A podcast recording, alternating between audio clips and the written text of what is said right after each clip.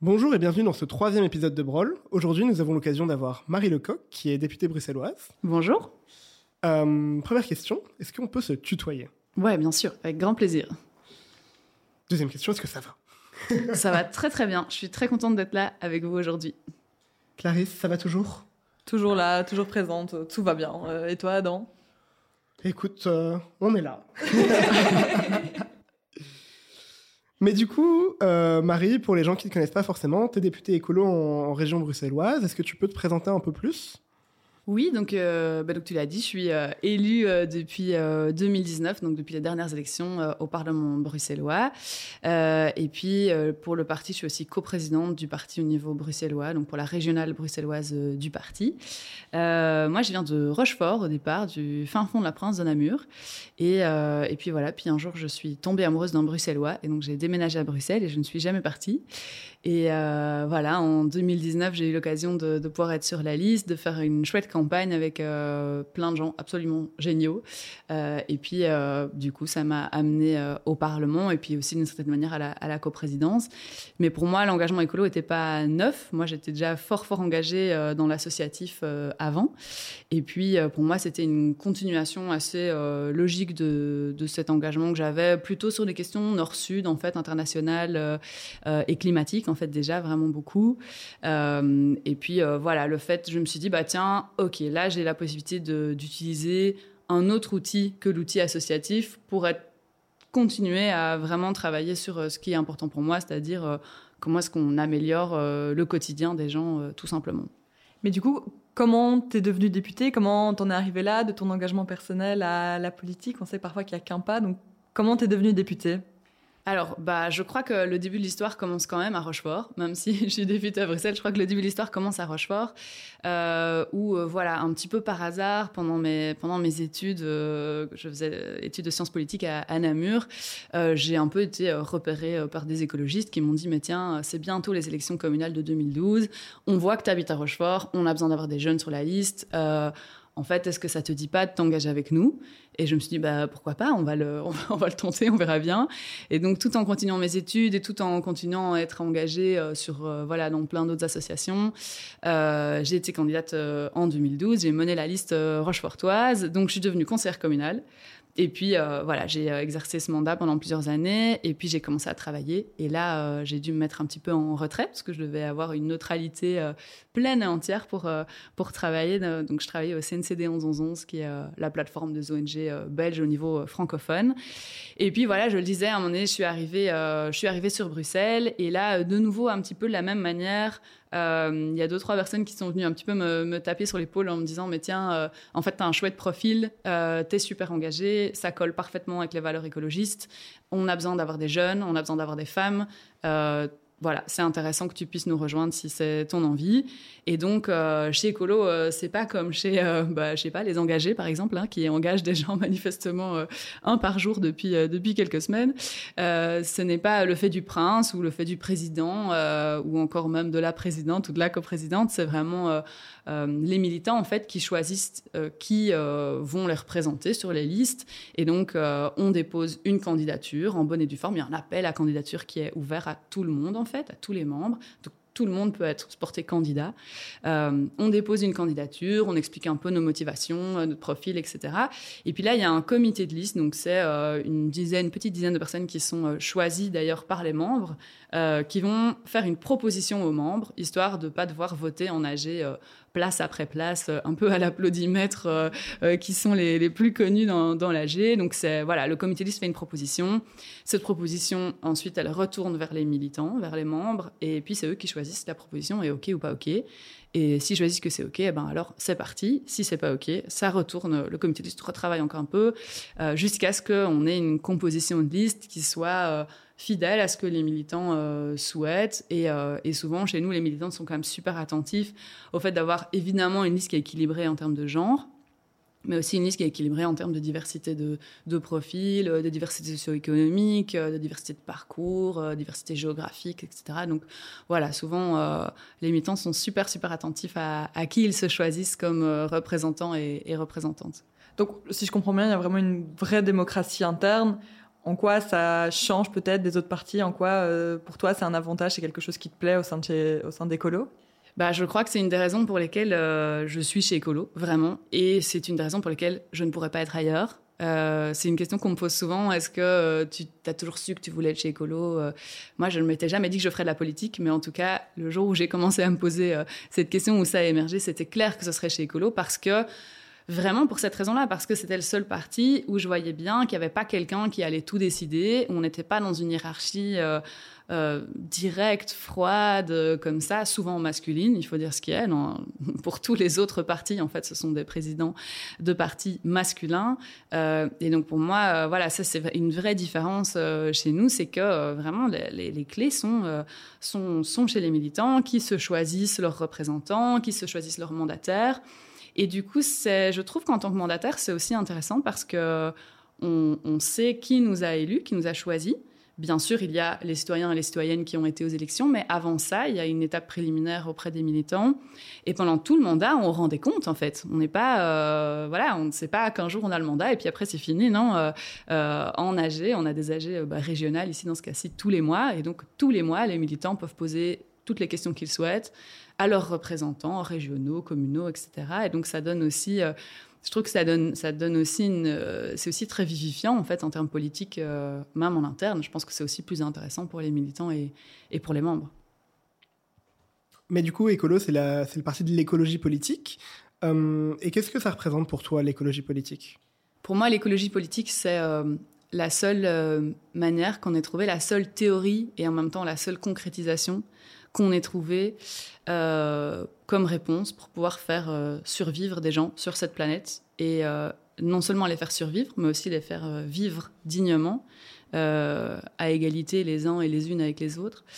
et pour moi, c'est vraiment le seul projet qui intègre à la fois la question environnementale, la question sociale et toutes les questions qui se greffent autour de ces deux-là, à savoir les questions culturelles, économiques, les questions de droit, les questions d'inégalité, etc. Alors, il n'y a pas si longtemps que ça, et à mon avis, tu y étais, parce que vu ta présentation, j'imagine que tu y étais. Il y avait les marches climat à Bruxelles. Ça a rassemblé des milliers, des milliers, des milliers de personnes. Euh, les jeunes sont énormément euh, investis là-dedans. Il y avait des familles, il y avait des jeunes, il y avait des moins jeunes, etc.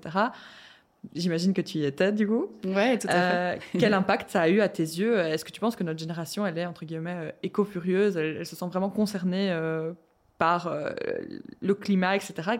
Quel impact ça a eu, ces marches, sur le climat pour toi? Ouais, ben euh, d'abord moi j'étais dans ces marches pour le climat, donc euh, forcément je les ai vécues euh, quand même quand même assez fort. Après, c'est vrai qu'on a aussi, moi je me souviens d'avoir bloqué la rue de la Loi, assise dans un bidon, voilà, menottée, enfin bloqué vraiment sur la rue pour que pour être sûr de pas pas être délogé avec un cordon de flics derrière.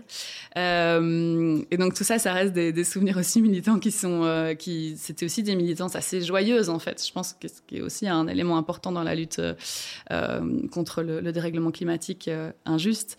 Euh, mais est-ce que c'est une génération éco-fureuse J'espère que oui. J'espère vraiment que oui.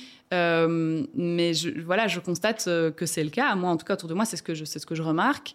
et je remarque aussi que c'est une génération éco-furieuse, oui, mais éco super intelligente, quoi. Éco euh, super motivée, euh, avec euh, plein de projets, plein de militances différentes, avec des militances aussi extrêmement inclusives. Et ça, c'est, je crois, quelque chose qui est très différent par rapport aux générations précédentes. On est aujourd'hui avec des revendications qui intègrent en fait profondément l'écologie politique, c'est-à-dire à la fois la question environnementale et climatique, mais aussi le, la question des droits, la question des inégalités, la question du genre, la question vraiment en fait globalement du choix de société dans lequel on a envie de vivre, quoi, qui du coup n'est pas déconnecté de la question environnementale. Et ça, je trouve que c'est vraiment, euh, vraiment quelque chose qui est, super important, quoi, dans, dans les luttes d'aujourd'hui.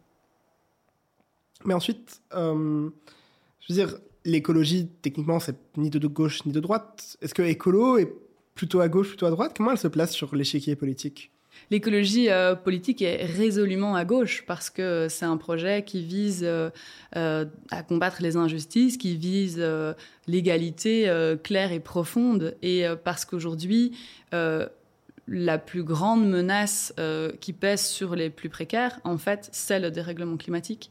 Et donc, en fait, on ne peut pas intégrer la question environnementale si on n'a pas compris la question sociale qui est liée avec. Et donc, c'est vraiment évidemment, c'est un projet qui est radicalement de gauche dans la mesure où il vise une société où chacun et chacune a une place pleine et entière.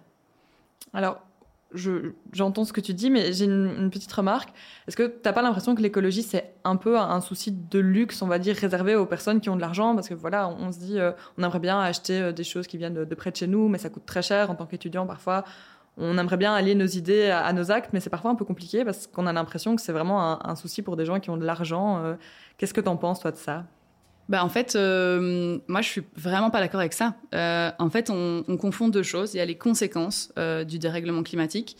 Et aujourd'hui, ça, c'est pas du tout un truc de riche. Bien au contraire. Il y a une, une, carte qui avait été publiée dans le journal L'Écho il y a quelques semaines qui était super intéressante et qui montrait qu'en fait, en fonction des quartiers, euh, l'indice socio-économique disait exactement à combien de degrés en plus tu allais vivre. Et donc on remarque qu'en fait déjà aujourd'hui à Bruxelles, les quartiers où il fait le plus chaud et donc en fait où on vit le moins bien, parce qu'on sait que la température a une influence sur euh, la manière dont on va dormir, euh, sur la manière dont on se sent, sur le fait d'avoir des migraines, des choses comme ça. en fait c'est vraiment les quartiers où vivent les personnes en fait les plus précarisées, où il fait le plus chaud, des quartiers qui sont le moins bien adaptés au, au dérèglement climatique, qui sont extrêmement denses avec une mobilité euh, fort automobile, euh, avec une pollution de l'air qui est importante. Et donc en fait aujourd'hui, les conséquences du dérèglement climatique, c'est pas du tout un truc de luxe, c'est un truc qui est ressenti et qui est vécu dans nos chairs en fait. Aujourd'hui, euh, et je le dis à l'échelle belge, mais c'est très vrai à l'échelle planétaire. En fait, aujourd'hui, ceux qui perdent la vie parce qu'il y a des grandes inondations ou parce qu'il y a des grandes sécheresses, c'est a priori toujours les plus précaires. Euh, et ça, c'est quelque chose qu'on voit de manière euh, tout à fait universelle, mais qu'on commence à vraiment percevoir en Belgique aussi de, plus en plus. Par contre, ce qu'il ne faut pas oublier de, de, de, préciser quand on aborde cette question-là, c'est que euh, il est clair qu'en fait aujourd'hui, on n'est pas tous égaux par rapport aux choix qu'on peut faire. Et donc, euh, en effet, le fait d'avoir accès à une alimentation euh, bio, une alimentation durable, ben pour certains, en fait, ça représente un coût. Pour certains produits, c'est un coût supplémentaire, pas pour tous, vraiment pas pour tous en fait, mais pour certains, c'est un, c'est un coût. Le fait de pouvoir utiliser le train plutôt que la voiture, ben à plein de moments, pour plein de trajets, ça coûte encore plus cher le train que la voiture, et c'est un vrai problème. Et c'est pour ça qu'en fait là, on attend les pouvoirs publics. C'est à ce moment-là que les pouvoirs publics doivent donner le cap, donner la vision et investir pour que vraiment chacune et chacun puisse être à égalité par rapport aux choix qu'il faut faire euh, pour se prémunir du dérèglement climatique, mais aussi pour ne pas l'accentuer.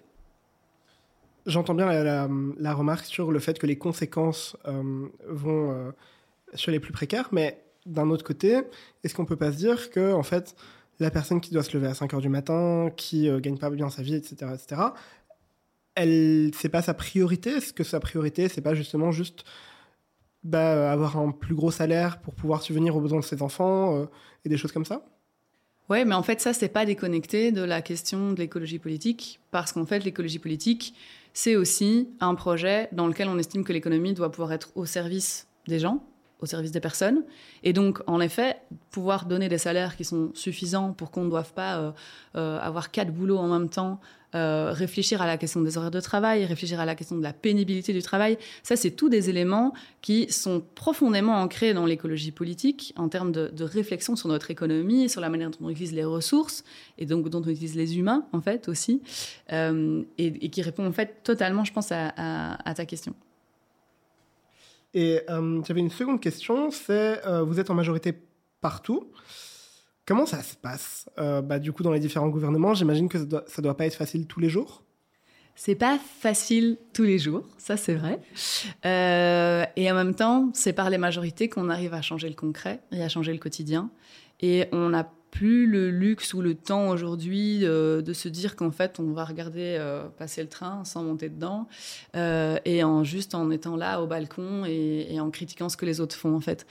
Aujourd'hui, je pense, quand on est militant de l'écologie politique, on a une vraie responsabilité à tout faire, à faire tout ce qui est possible pour mettre en place le plus possible ces changements et le plus rapidement possible. Parce que, je le disais tout à l'heure, c'est vraiment la seule manière de protéger efficacement euh, les humains contre ce qui est en train d'arriver. Euh, et donc, non, en fait, les majorités, c'est pas facile tout le temps. Parce qu'en fait, une majorité, c'est quoi? C'est travailler justement avec des gens avec qui on partage pas la même vision de société. Alors, certains, avec certains, on partage beaucoup, avec certains, on partage un peu moins. Et donc, c'est une question qui se repose de manière fréquente. C'est clair que dans le gouvernement euh, bruxellois, ben, on est tous plus alignés que dans le gouvernement euh, Vivaldi au niveau fédéral, par exemple, parce que là, on a des grands écarts en termes de, de politique qui sont plus importants à faire, qui sont vraiment plus compliqués. Et c'est clair que sur des sujets comme la question migratoire, euh, bah pour nous, c'est une lutte permanente. Euh, alors se pose souvent la question de se dire, OK, est-ce qu'on devrait euh, quitter le gouvernement parce que Nicole Demort met l'État fédéral dans une situation d'illégalité? Bah, C'est une bonne question. En fait, c'est une question qu'on se repose tous les lundis matins en bureau de parti en se disant, OK, comment est-ce qu'on estime la marge qui est devant nous là? Est-ce qu'on a encore la marge de changer quelque chose? Est-ce qu'on a encore la marge de d'obtenir de Nicole Demort qu'il y ait des nouvelles places euh, qui soient ouvertes en centre d'accueil? Est-ce qu'on est qu'on a la possibilité de, de, de, continuer à influer sur cette politique?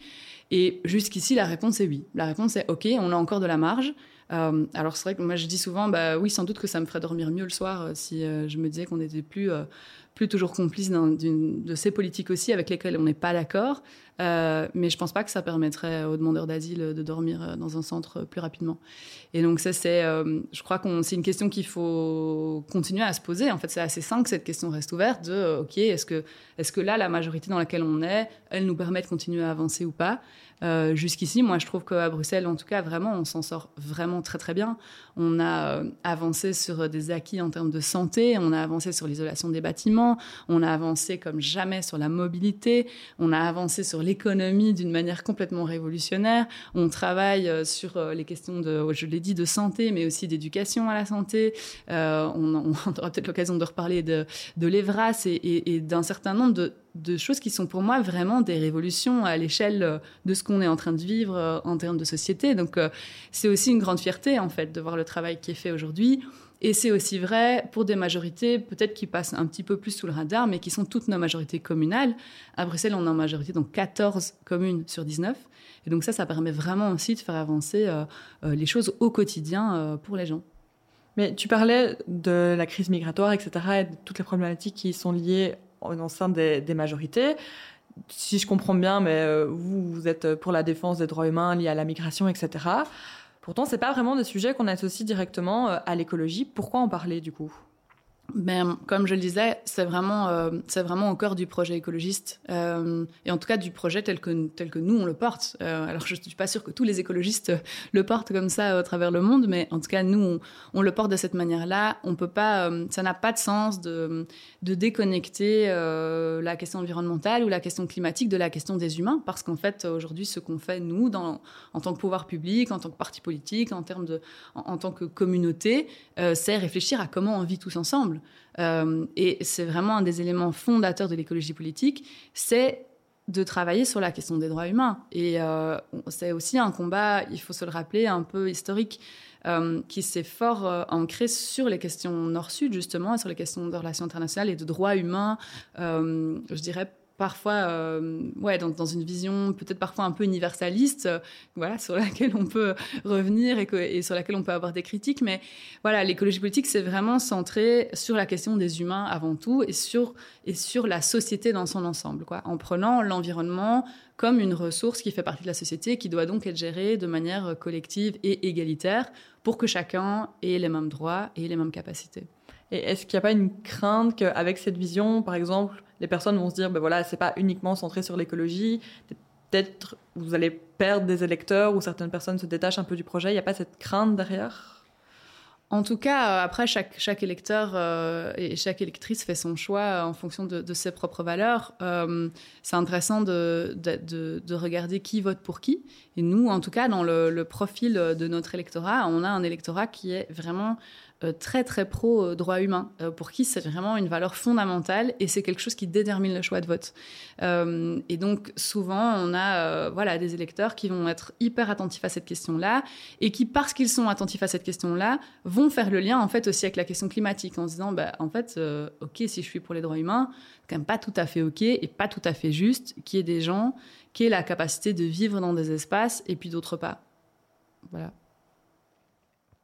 Euh, sur un autre sujet, il y a un dossier qu'on a un peu oublié avec la rentrée, mais qui a fait les gros titres l'année passée, c'est le plan Good Move, euh, donc qui consistait en gros, entre autres, à euh, réarranger les rues, mettre des sens interdits pour modifier le trafic et faire des, ce qu'on appelle des rues apaisées.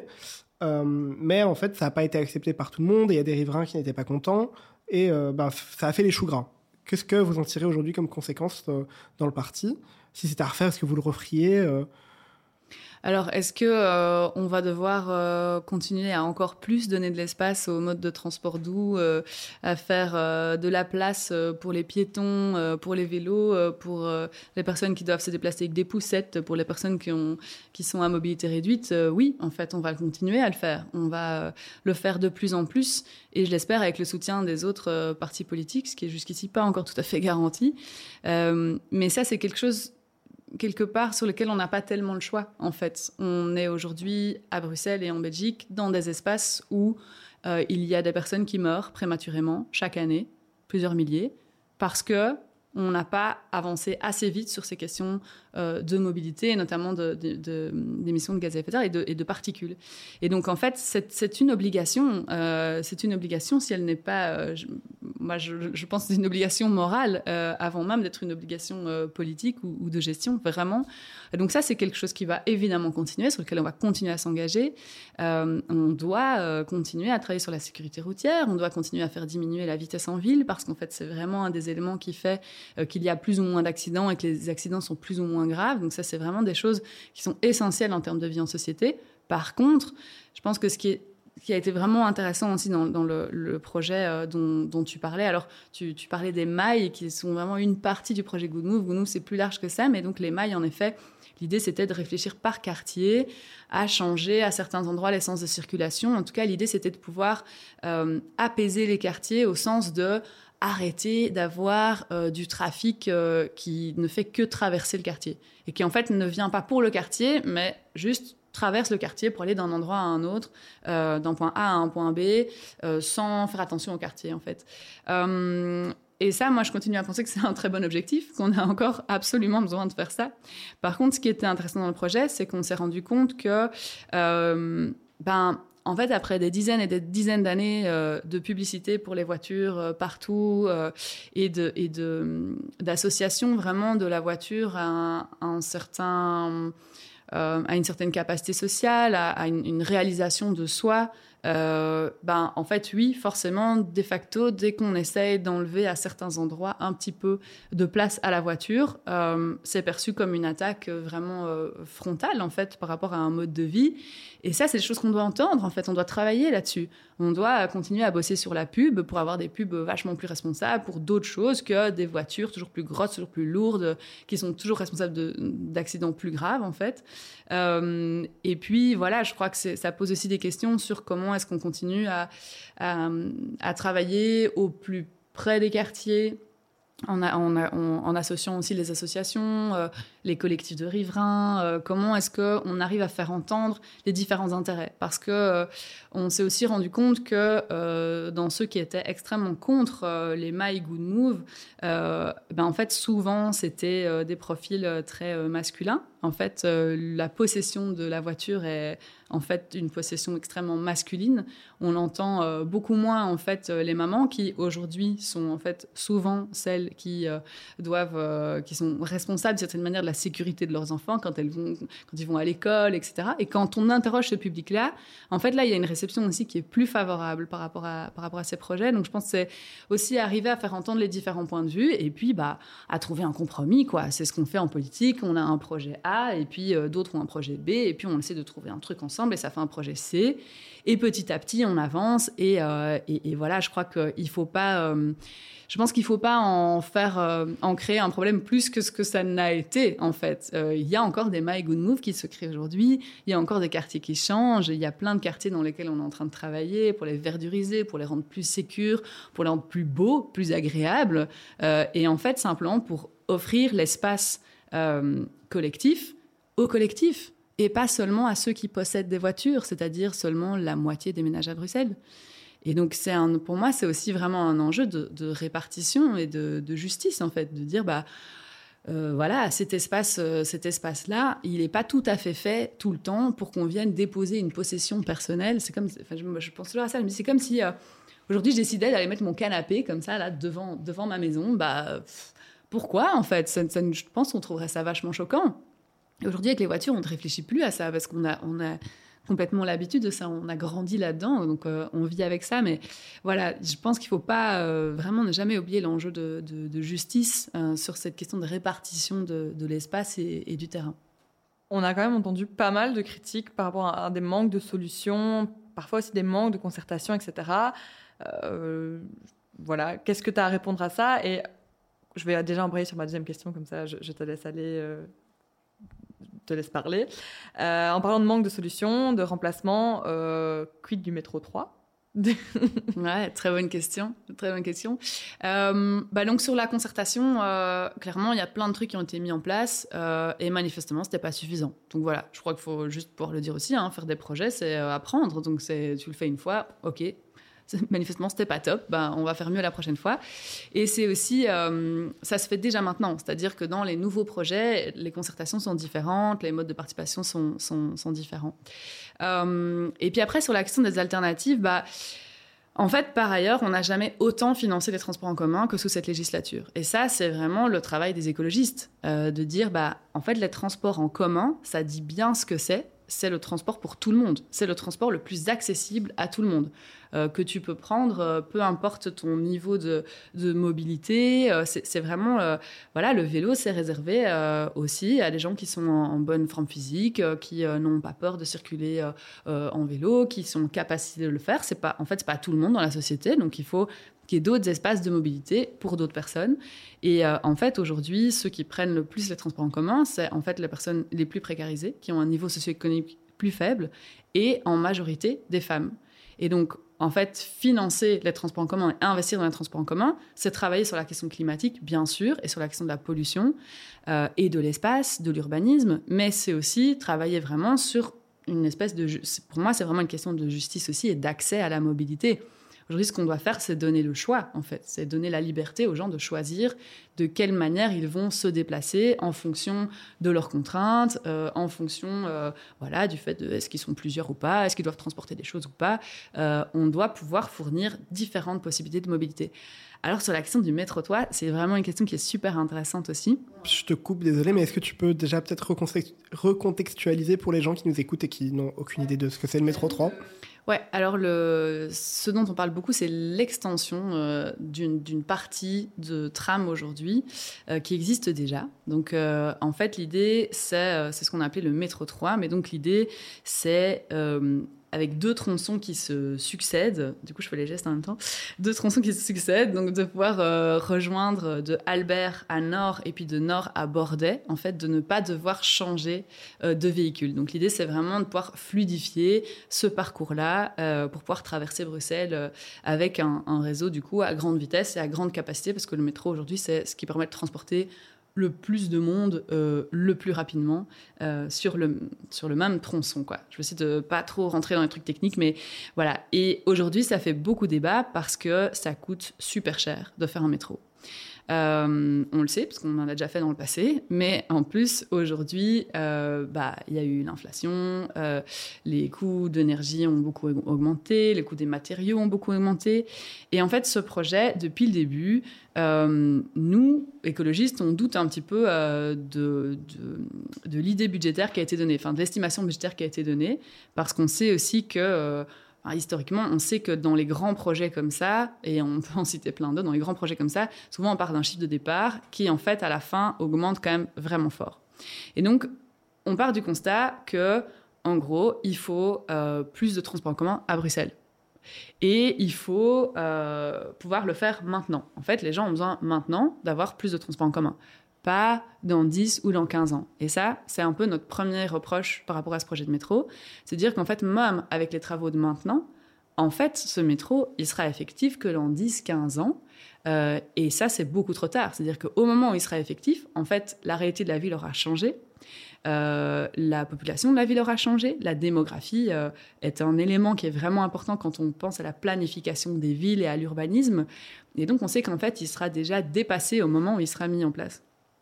Euh, et donc, c'est vraiment un chantier qui, pour nous, est trop lent. Et puis, euh, l'autre partie, c'est ce que j'avais commencé à dire, c'est que vraiment, nous, on a une vraie inquiétude sur le budget de ce métro, euh, parce qu'en fait, il est en augmentation constante. Au départ, on était sur un, budget de un peu plus de 1 milliard. Là, on est déjà à plus de 4 milliards.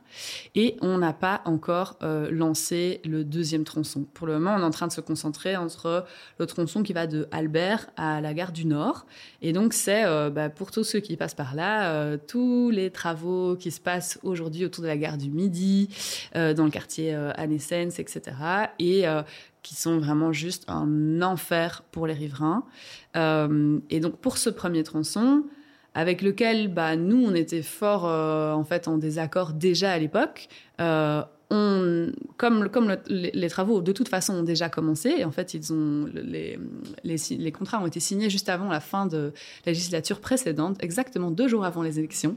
Euh, voilà, c'est super démocratique. Euh, ces, ces, contrats ont été signés à ce moment-là, et donc les travaux ont été lancés. Maintenant, il y a un trou au milieu de ce quartier, et donc en fait, qu'on soit pour ou contre le métro, il faut juste trouver une solution et pouvoir avancer.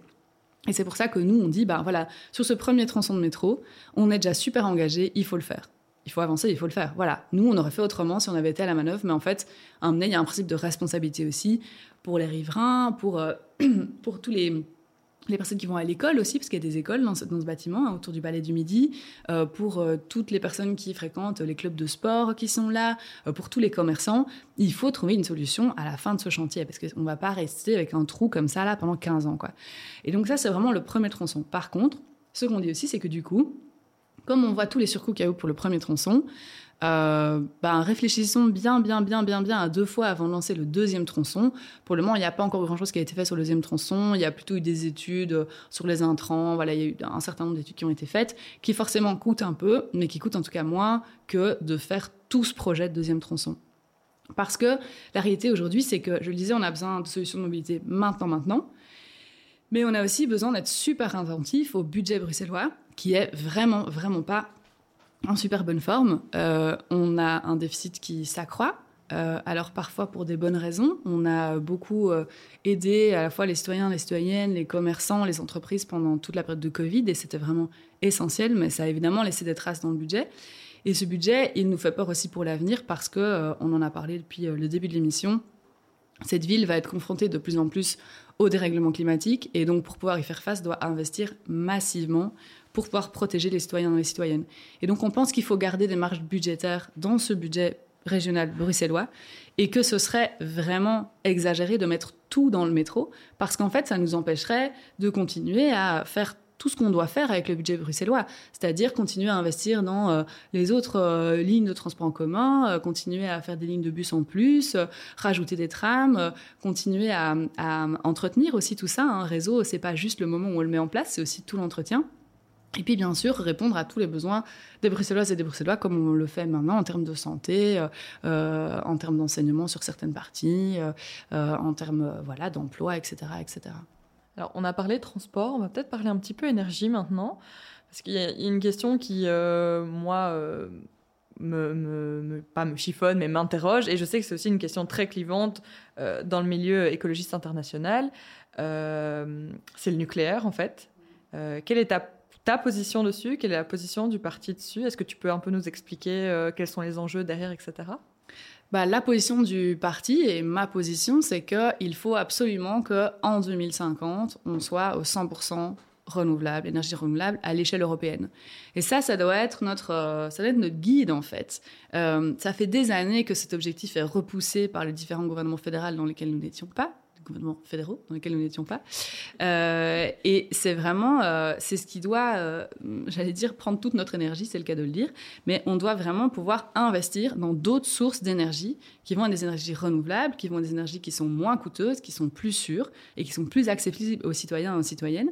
Et aussi, et c'est pour moi un des premiers arguments contre le nucléaire, des énergies sur lesquelles on a une propriété qui est plus grande et une maîtrise qui est plus grande. Aujourd'hui, le problème avec le nucléaire, c'est à la fois évidemment l'action de la sécurité, et ça, je pense, c'est quelque chose qui est assez connu pour nous, je ne vais pas vraiment fort revenir là-dessus, mais évidemment, la, la question du, danger du nucléaire, à la fois dans la manipulation euh, qu'on en fait, mais aussi euh, en cas d'attaque. Euh, enfin voilà, il y a plein de, plein de cas, de figures qui nous font craindre en fait l'utilisation du nucléaire, mais aussi parce qu'aujourd'hui, les combustibles qu'on utilise dans le nucléaire, euh, en fait, proviennent de pays dans lesquels souvent euh, la situation est tout sauf démocratique, calme et apaisée et que euh, l'utilisation de ces produits-là, souvent, renforce aussi vraiment des situations de, conflit, des situations d'exploitation euh, humaine, d'exploitation des enfants, etc. Et euh, sont aussi des, modèles économiques qui donnent quand même une prépondérance extrêmement importante aux grands groupes privés euh, ce qui, moi, en fait, euh, ne me rassure pas tellement euh, en tant que citoyenne, simplement. moi, je pense qu'on doit pouvoir investir vers des réseaux d'énergie qu'on s'approprie en fait plus d'aller vers des, communautés d'énergie, d'avoir des personnes, des citoyens, des qui peuvent se rassembler. le modèle de l'éolien, par exemple, est souvent plus propice à ça. D'ailleurs, comme le modèle photovoltaïque aussi. Et je crois que ce qu'il faut bien toujours se rappeler, c'est qu'en fait, c'est possible. En fait, depuis 30 euh, ans, euh, la droite nous dit euh, non, non, non, non, mais les écologistes, vous exagérez complètement, vous êtes complètement tarés avec votre truc, ça va être blackout sur blackout, on va pas y arriver. En fait, si on avait commencé à investir il y a 30 ans comme on aurait dû le faire, aujourd'hui, on se poserait plus cette question. On a un vrai problème de sécurité nucléaire plus que de sécurité d'approvisionnement. En fait, la sécurité d'approvisionnement, elle se fait aussi au niveau européen, au niveau beaucoup plus global. Donc, il faut toujours avoir une version une vision vraiment globale des réseaux d'énergie. On fait souvent l'erreur de se concentrer sur la Belgique, euh, mais en fait, on a énormément d'échanges d'énergie avec les pays voisins et parfois un peu moins que voisins, mais en tout cas avec euh, les pays européens, en tout cas. Oui. Euh, tu es députée bruxelloise et moi, je me posais une question, surtout que voilà, tu as été élue échevine assez jeune. C'est quoi les problème d'un jeune aujourd'hui, selon toi? Ouais, donc j'ai juste été élu euh, conseiller communal. Euh, Mais pardon.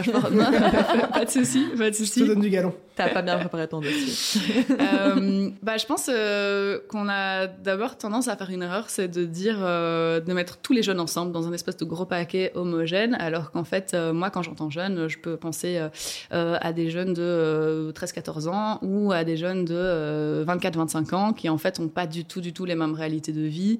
donc, je sais pas si tu veux préciser ta question sur euh, une, euh, un espace euh, d'âge ben, Moi, je me. J'irais sur deux, deux, points alors. Je pense peut-être un jeune ou une jeune qui est étudiante à Bruxelles aujourd'hui, mhm. et peut-être quelqu'un qui se lance sur le marché du travail, qui a peut-être pas fait d'études ou qui a fait des études. Est-ce que les problématiques sont différentes pour toi? Est-ce que bah, je pense qu'il y a en tout cas une, problématique qui est commune, c'est vraiment la question du logement. Et c'est un élément qui revient vraiment tout à fait systématiquement euh, à Bruxelles, euh, parce qu'en fait, aujourd'hui, le logement est un espace euh, de rentabilisation financière. Ça l'est déjà depuis un bout de temps, mais on voit vraiment une augmentation des loyers de manière tout à fait significative, qui n'est pas toujours liée à l'inflation, qui n'est pas toujours liée aux questions énergétiques, mais vraiment parce qu'on a une volonté de faire du business sur, sur le logement, ce qui va vachement à l'encontre de notre vision du droit au logement, quoi, comme, comme un droit, euh, comme d'autres droits de, de, vie, tout simplement. Euh, donc ça, je crois que c'est vraiment une première chose, c'est vraiment toute cette question de, voilà, du logement, d'avoir un logement qui est abordable. On parle souvent du manque de logement à Bruxelles, mais c'est pas tellement un manque de bâtiments, c'est un manque de logement accessible financièrement. Euh, aujourd'hui, les personnes qui sont en attente de pouvoir rentrer dans un logement euh, dit social, euh, c'est pas tellement des personnes qui sont à la rue aujourd'hui, mais c'est surtout des personnes qui sont dans le secteur privé du logement et qui n'ont pas les moyens de payer les loyers qui leur sont demandés parce que les loyers sont beaucoup trop hauts par rapport aux revenus, aux revenus des gens. Et c'est aussi quelque chose qui s'est fort aggravé durant la crise Covid.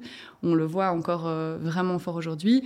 Nous, il y a un truc sur lequel on a travaillé par rapport à ça particulièrement, c'est alors, on aimerait pouvoir encadrer les loyers de manière euh, très claire, mais aujourd'hui, le compromis euh, qu'on a réussi à, mettre en place à Bruxelles, c'est la commission euh, paritaire locative, et donc qui est en fait un espace de discussion entre les propriétaires et les locataires, euh, avec une espèce de grille de référence qui permet de pouvoir contester euh, euh, son, le loyer qui est demandé et de faire aussi recours à un appel à un, juge de paix quand c'est nécessaire. Donc ça donne aussi un peu un, ça donne un cadre en tout cas. Alors ça résout pas tous les problèmes, mais ça donne, ça donne déjà déjà un cadre. Ça, je pense, c'est vraiment un, élément important.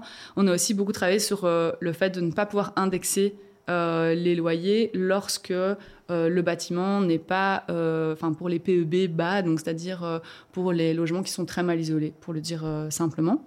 Et puis peut-être un troisième élément par rapport à ça, c'est qu'on a aussi vraiment investi comme jamais pour l'isolation et la rénovation des bâtiments, parce que c'est vraiment un facteur, et ça c'est pour moi le deuxième point sur lequel je voulais arriver, c'est que aujourd'hui ce qui coûte cher dans le logement, c'est le loyer, mais c'est aussi les charges, et notamment les charges énergétiques. Et ça c'est quelque chose qui pèse sur le portefeuille et qui du coup diminue le pouvoir d'achat, parce que c'est une charge importante en plus. Et du coup, pour moi, je pense le, le deuxième problème, c'est vraiment, euh, en fait, de manière générale, on voit une paupérisation assez importante du public étudiant, mais aussi euh, des publics jeunes de manière générale et euh, des jeunes travailleurs. Et ça, c'est quelque chose qui est assez général, en fait, je dirais, dans la société. Mais aujourd'hui, si je me bien, je pense que c'est 36% des, jeunes qui sont en précarité objective, c'est-à-dire qui font appel à des aides sociales. Donc ça, c'est quelque chose qui est objectivé au sens, voilà, c'est tout à fait clair. Donc il y a un, vrai problème de précarité étudiante qui est, qui est évidente, sur lequel on peut agir, en effet, via la question euh, du logement, mais aussi sur le coût des études de manière euh, plus générale. Euh, on aura sans doute l'occasion d'en reparler un petit peu après, mais donc il y a évidemment le, maintien du gel du Minerval, mais c'est aussi la question de, de l'accès au support de cours, de la gratuité.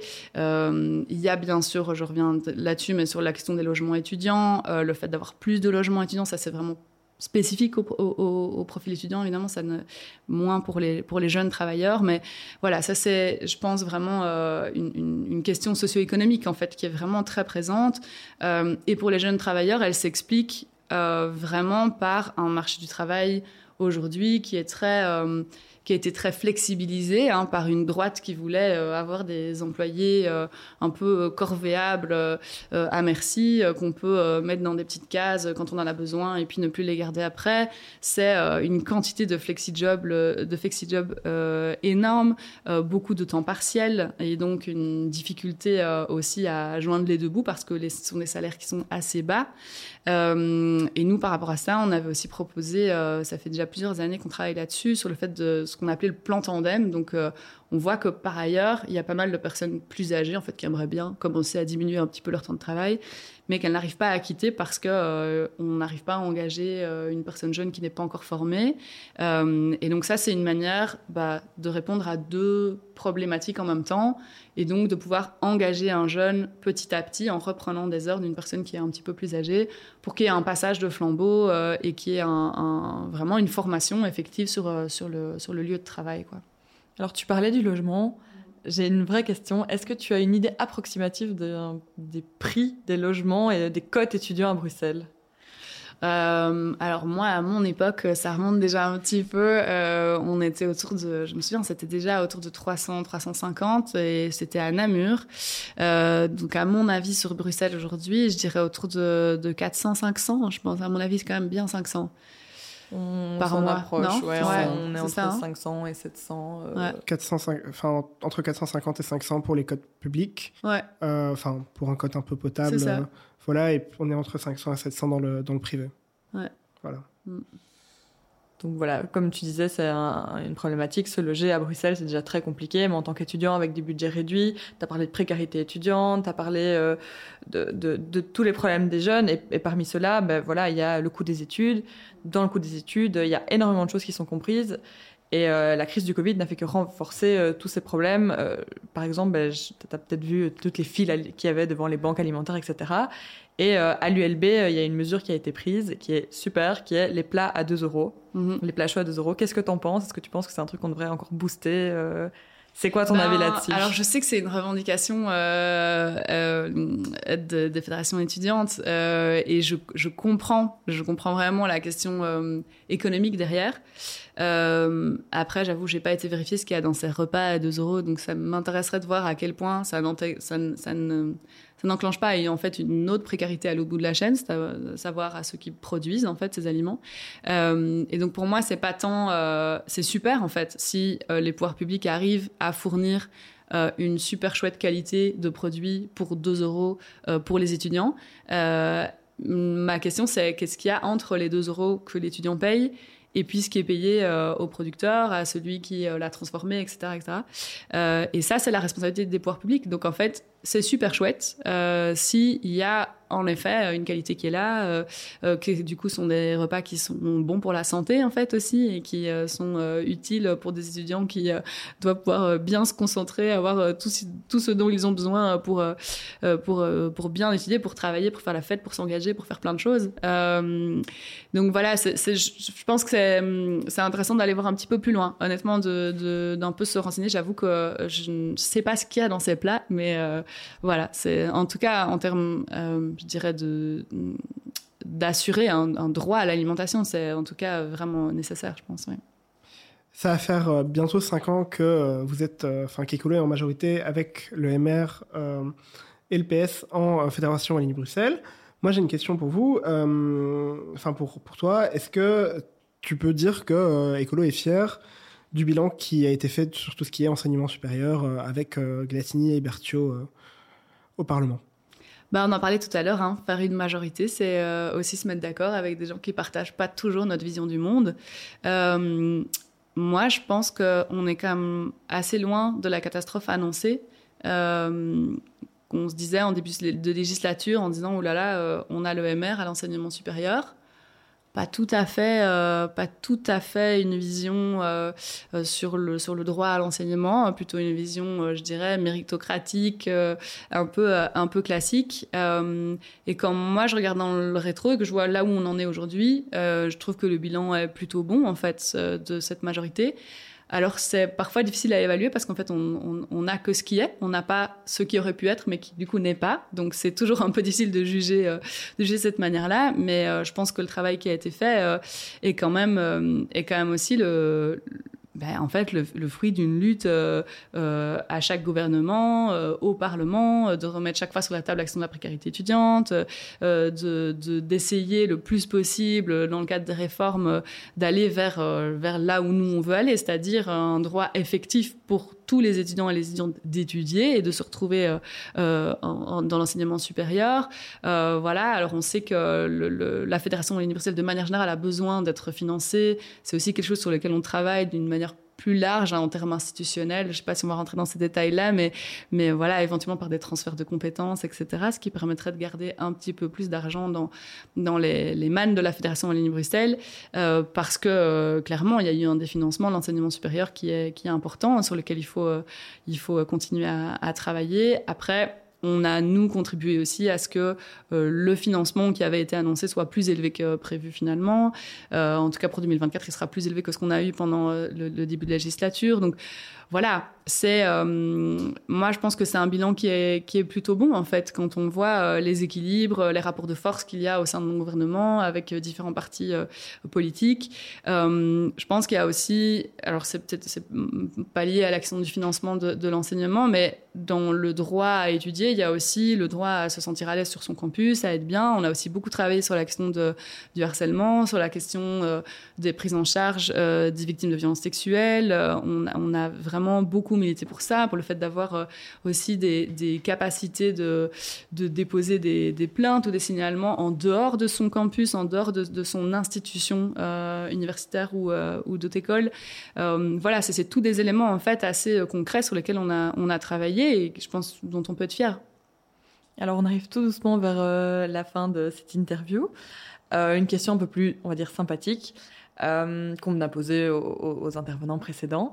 Donc, s'il y a un génie qui pouvait t'accorder un vœu, un seul vœu, qui pourrait mettre en place la mesure que tu veux, là, maintenant, tout de suite, tu lui dis la mesure et il, hop, il claque des doigts, elle est, appliquée. Ça serait quoi?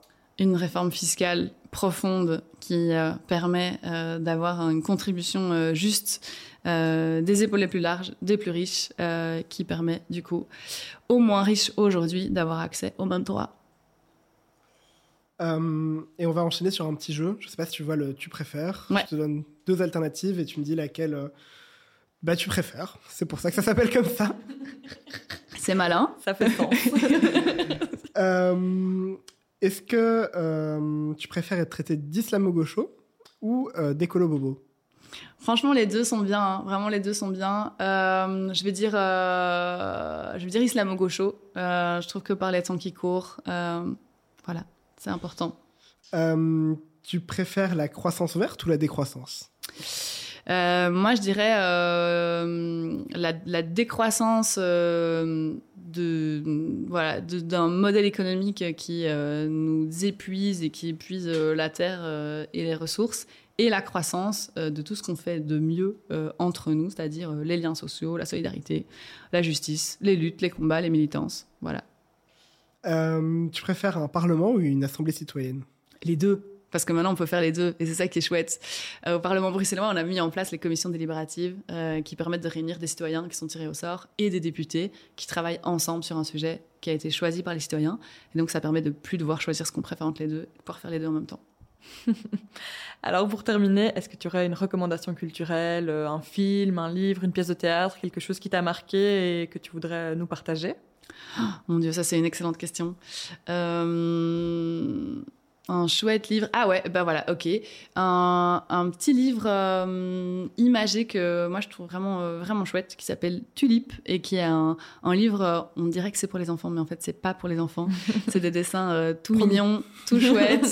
et, et voilà, c'est l'histoire d'un ours qui est un petit peu mélancolique et il se passe plein de choses dans son environnement. Et c'est une, une belle métaphore de nos rapports euh, collectifs entre nous et, euh, et, puis aussi du fait que tout ça se tient dans, en effet dans un, dans un environnement qui est, qui est propre à chacun. Voilà.